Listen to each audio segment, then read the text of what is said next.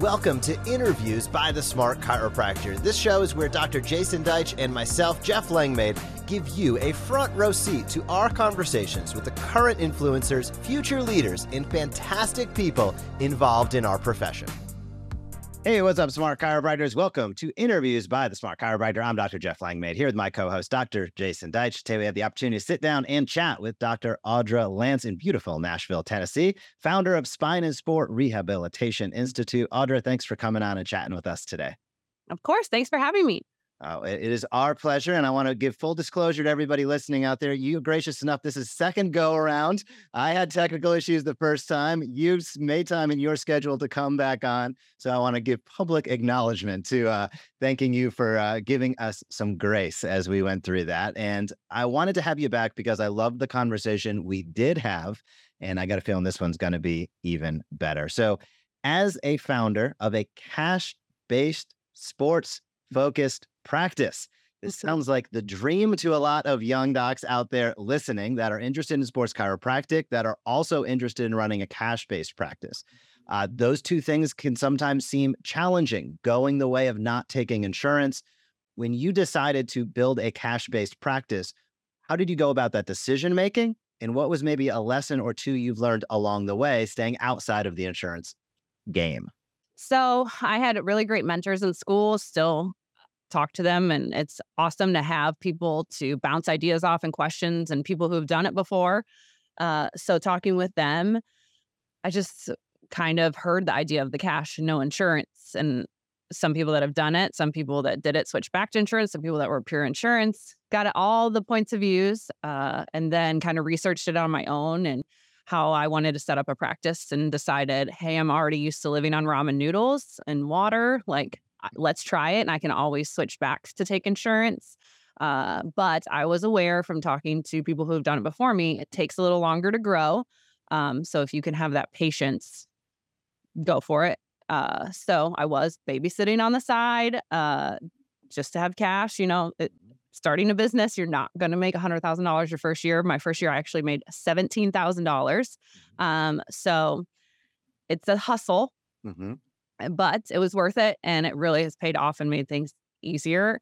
Um, we do provide super bills. So we know, you know, a little bit about insurance if people want to turn that into their HSA account or something. But honestly, I don't have a whole lot to contribute about insurance because I don't. That's not something we've done. Well, let's let's dig a little deeper in there. Typically, uh, you know, people take different routes for different reasons. It's not just that you don't want, uh, I guess, people to be able to be reimburse you, but it's a different style of practice to have to pander to the insurance companies than it is to not have to. I notice on your website, I'm on spinesportrehabilitation.com for our viewers.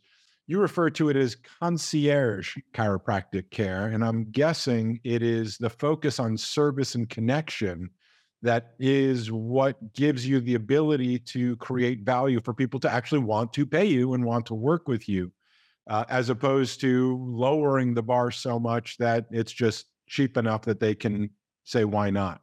Um, why concierge chiropractic? What does that mean to you? What should people learn from that? Yeah. So we spend a lot of time with our patients, and you're with the doctor in the entire time. So your first visit is an hour, but that includes exam plus history plus treatment. So you're getting all that in your first visit. And then follow ups are usually 30 minutes. Um, some of the pro athletes do an hour because they have multiple things going on or performance um, care, enhancement, whatever. Uh, but yeah, I just have always loved talking to people and knowing their stories, although I didn't want to be a therapist. So I just found that really valuable and something that's missing in a lot of our medical world. People are being rushed in, rushed out, and then you miss something. Uh, but when you're with them and can spend that time, you can get to the root cause and the bottom of it. And if they're not supposed to be in my office, I realize that pretty quickly and can refer out. Or if they're supposed to be there, we can make a good game plan moving forward on how we're going to address their issue and really make that connection. And usually they get better faster. I think it's a fantastic way to go about practice. It also just gives you so much more latitude in how you can apply your craft. And as we've gone through and spoken with many high level sports docs, one of the things that was, I say, surprising to us early on, but now is not, and, and probably pretty obvious, is really a focus on performance as opposed to pain. And with you taking care of so many high level athletes across pretty much all the major sports spectrum, I'd be curious on your insight in this. Do you find that more high level athletes come to you for rehab? Do they come to you for performance? Is it a mix of both? What are you seeing? A mix of both now. Um, initially, they first came to me because they are injured and they need to get back and trying to get back quick and doing whatever they can and wanting to fix, like, figure out how. And then once they're there and seeing the kind of treatment that we do, uh, then they start, oh, okay, like I feel better not only with my injury, but with this. Why? What are you doing? Like, how can I do more of this? Can you help me with this? So then it just usually evolves into that relationship. Um, yeah, but usually it starts with an injury, is how they come in. And so I guess my my question is, I'm again on your website. You've got MLB, you've got you know professional players, NHL, NFL.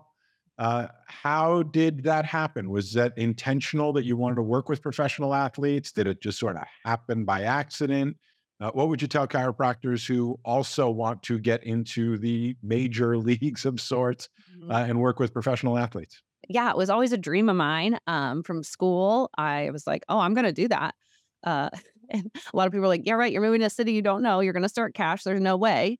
So I've always been like, okay, well, watch me. Um, so, yes, of course, I wanted to reach that goal. I didn't expect the amount, which is phenomenal, which has become word of mouth. Initially, the first athlete got in there just looking up, Googling who was certified in certain things. Each athletes have, you know, different. Um, so, ART is a very big um, certification in the sports world that a lot of the athletes know and look for, or their trainers. Um, so, that is essentially how the first athlete got in, through my door. And then from there, it's just been a lot of word of mouth. Oh, that is the best way. That tells that you have a great experience. And that mm-hmm. is what is key. Not only getting the results, but having an experience is what delivers referrals. So well mm-hmm. done on that. I notice you have an associate with you, uh, another female doctor. And we're talking about this pre roll. And I'm not exactly sure which direction I want to go with it, but I would love to have your thoughts as somebody who is working in professional sports in a very male dominated industry, who's somebody who went to a new town, who has a cash practice, and who's a female business owner in the community and you've made a name for yourself beyond that community as the, case of uh, you know us you know hearing your name and wanting to have you on the podcast for the young female docs out there what would be perhaps a tip or a bit of advice you would give them if they'd love to get into the sports chiropractic realm number one or maybe if they're a little bit hesitant because of what seems just to be an overwhelming amount of stuff when you're opening your practice. How would you guide and direct a young female doctor? Well, first, I think get really good mentors. That's for anyone. And have some of them be female, have some of them be male. Then you get both perspectives. Because I think uh, as doctors, and I do this too, when I got out, I was trying to emulate so many of my mentors, trying to be them and just realizing, oh, okay, yes, take the best from them, but make it you too, because you need to be feel authentic to the patient. If you're feeling fake, they can read right through that. And you have your own course of learning. Um, and then go with your passions. Like I was a dancer um, growing up and college. So I immediately my that's what I know how to talk about. That's I know those injuries. So I was going to dance studios and hey, this is how I can help you. So go with where you're comfortable at, but you enjoy it because networking is so awkward to begin with. And talking about yourself and what you do, that's also very hard. And it takes a lot of practice to be authentic. And, you know, you're technically selling yourself, but you're not trying to be a sleazy salesman. So just really finding what is your passion. Is that a running club? Go run and then just talk to people, you know? And that's what I've done with my associate. We find her passions and then that's how you integrate them and get the clientele that you ideally want. That way it's sustainable and you're enjoying what you're doing at the same time. It's very mm-hmm. smart and, uh, and a good idea. Uh, I'd like to pivot back to your cash based practice and uh, the fact that you're spending, you know, 60 minutes, 30 minutes. Um, you'd mentioned people are coming in for a mixture of sometimes it's rehab for an injury, sometimes it's performance based. How do you uh, present your care plan packages? And I don't mean in terms of, well, I guess in terms of numbers, but also in terms of payment? Do they pay on a per visit basis? Do they buy packages? Do you have any kinds of sort of memberships as a concierge? Is there a mm-hmm. annual membership fee or monthly mm-hmm. membership fee or how do you how, how is your business model set up? Personally, I don't have a membership stuff. It's by the visit. Uh, not that I'm not opposed to that. It's just how I started and haven't changed it.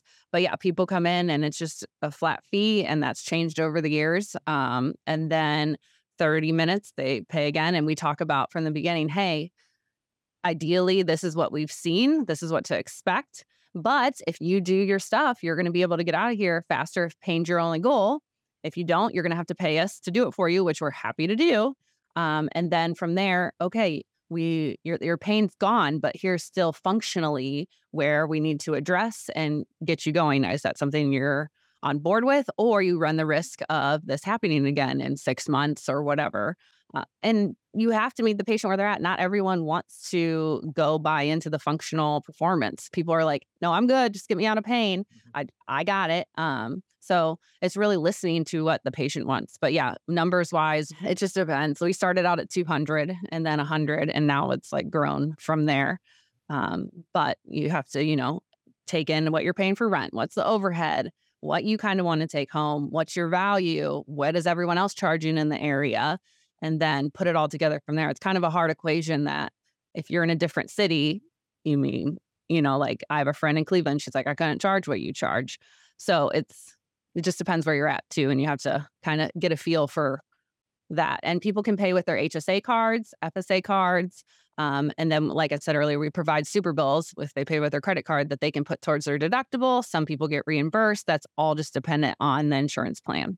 That makes sense. With the clinical aspects of taking care of a lot of athletes in, in practice, you have an array of tools and skill sets, postgraduate education what do you find yourself leaning into and utilizing the most often? I'm thinking about a young doc out there who maybe, you know, they're looking at a variety of different courses. They're unsure of really where to leverage their time in the best way possible. What are some of the techniques that you find yourself really leaning into and relying on day in and day out as you take care of these athletes? Well, obviously, you know, doing this for a while now, like it's kind of a fun puzzle for me to put together all the different things and figuring out what works. But if you're a young doc in school um, and you want to be involved in the sports, I said earlier, ART, um, not only because it is good, it's good for the anatomy, it's a good technique, but it's also very well known and to market yourself. Um, and you get to do it for free by being on their website. And we still get a lot of referrals from that. So that essentially is the biggest no brainer, even though they are expensive, but worth worth it. From there, I would say a DNS exercise course, or depending on your state, dry needling. And then uh, there, you can never go wrong with a McKenzie course. You can fix so many people so fast with McKenzie and really get them going. And so, if I guess if I had to pick, it would be ART and McKenzie.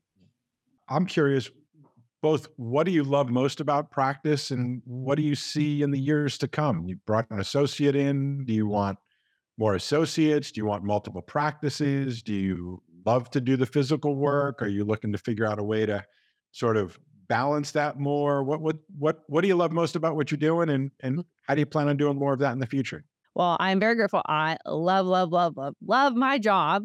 Like I was driving around yesterday and like going through who I was seeing. I was like, is this a dream? It's so wonderful. And it's such a high to be able to have such an impact on so many lives. And you don't even realize how much in 30 minutes you can inspire someone or make an impact. And, you know, you hear about it sometimes, but other times you don't. But it's our jobs. We do so much for people that is unspoken.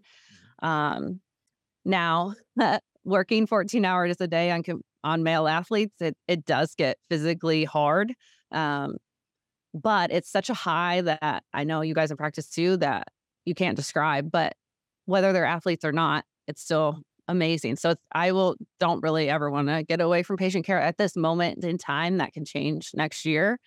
Uh, but yeah, I think work life balance uh, we're constantly trying to work on uh, in our office. I know it's important. My associate does a way better job at it than I do. Uh, so just really trying to push each other to grow, whether that's personally or through a job. And yeah, I mean, I'd like spine and sport to grow if it's the right fit with people um, on the team to have more to be able to help more people. I mean, that's the goal is to provide good care to as many people as we can. But I mean, there's all these things out there. Who knows what will end up happening? It's hard to say. That is true. For docs listening and watching that are interested in either connecting with you or learning more, we'll be sure to drop the links down below as well. But uh, where can they go to either connect with you, learn more, or watch what you're up to as you continue to build and grow? You're in a new location, just expanded, which is awesome. Uh, and uh, where can docs learn more? They can either follow me personally on Instagram, Dr. Audra Lance, or and the business Spine Sport Nash. A lot of stuff shared. Um, you can go, you can message us on there. You can go to the website and just use that link to email us. Those are probably the easiest ways, but we'd love to hear from you. Awesome. Audra, thank you so much for coming on and chatting for a second time. Uh, I think we did better than our first conversation. So thank you I so much for it. coming on, being open, sharing, and inspiring the young docs out there that you can get out there, build a fantastic, clinically sound, athletic, cash based practice. It's an awesome model to follow. You've done a great job blazing that trail. Thank you so much for coming on and sharing that with us today. Of course. Thank you for having me. Thank you for listening to Interviews by the Smart Chiropractor. Join us again next week for another episode and leave us a review when you have a moment. This episode has been brought to you by the Smart Chiropractor. The Smart Chiropractor can deliver more new patients, better retention, and more consistent reactivations to your practice without spending any money on paid advertising. Learn more and get started today at thesmartchiropractor.com.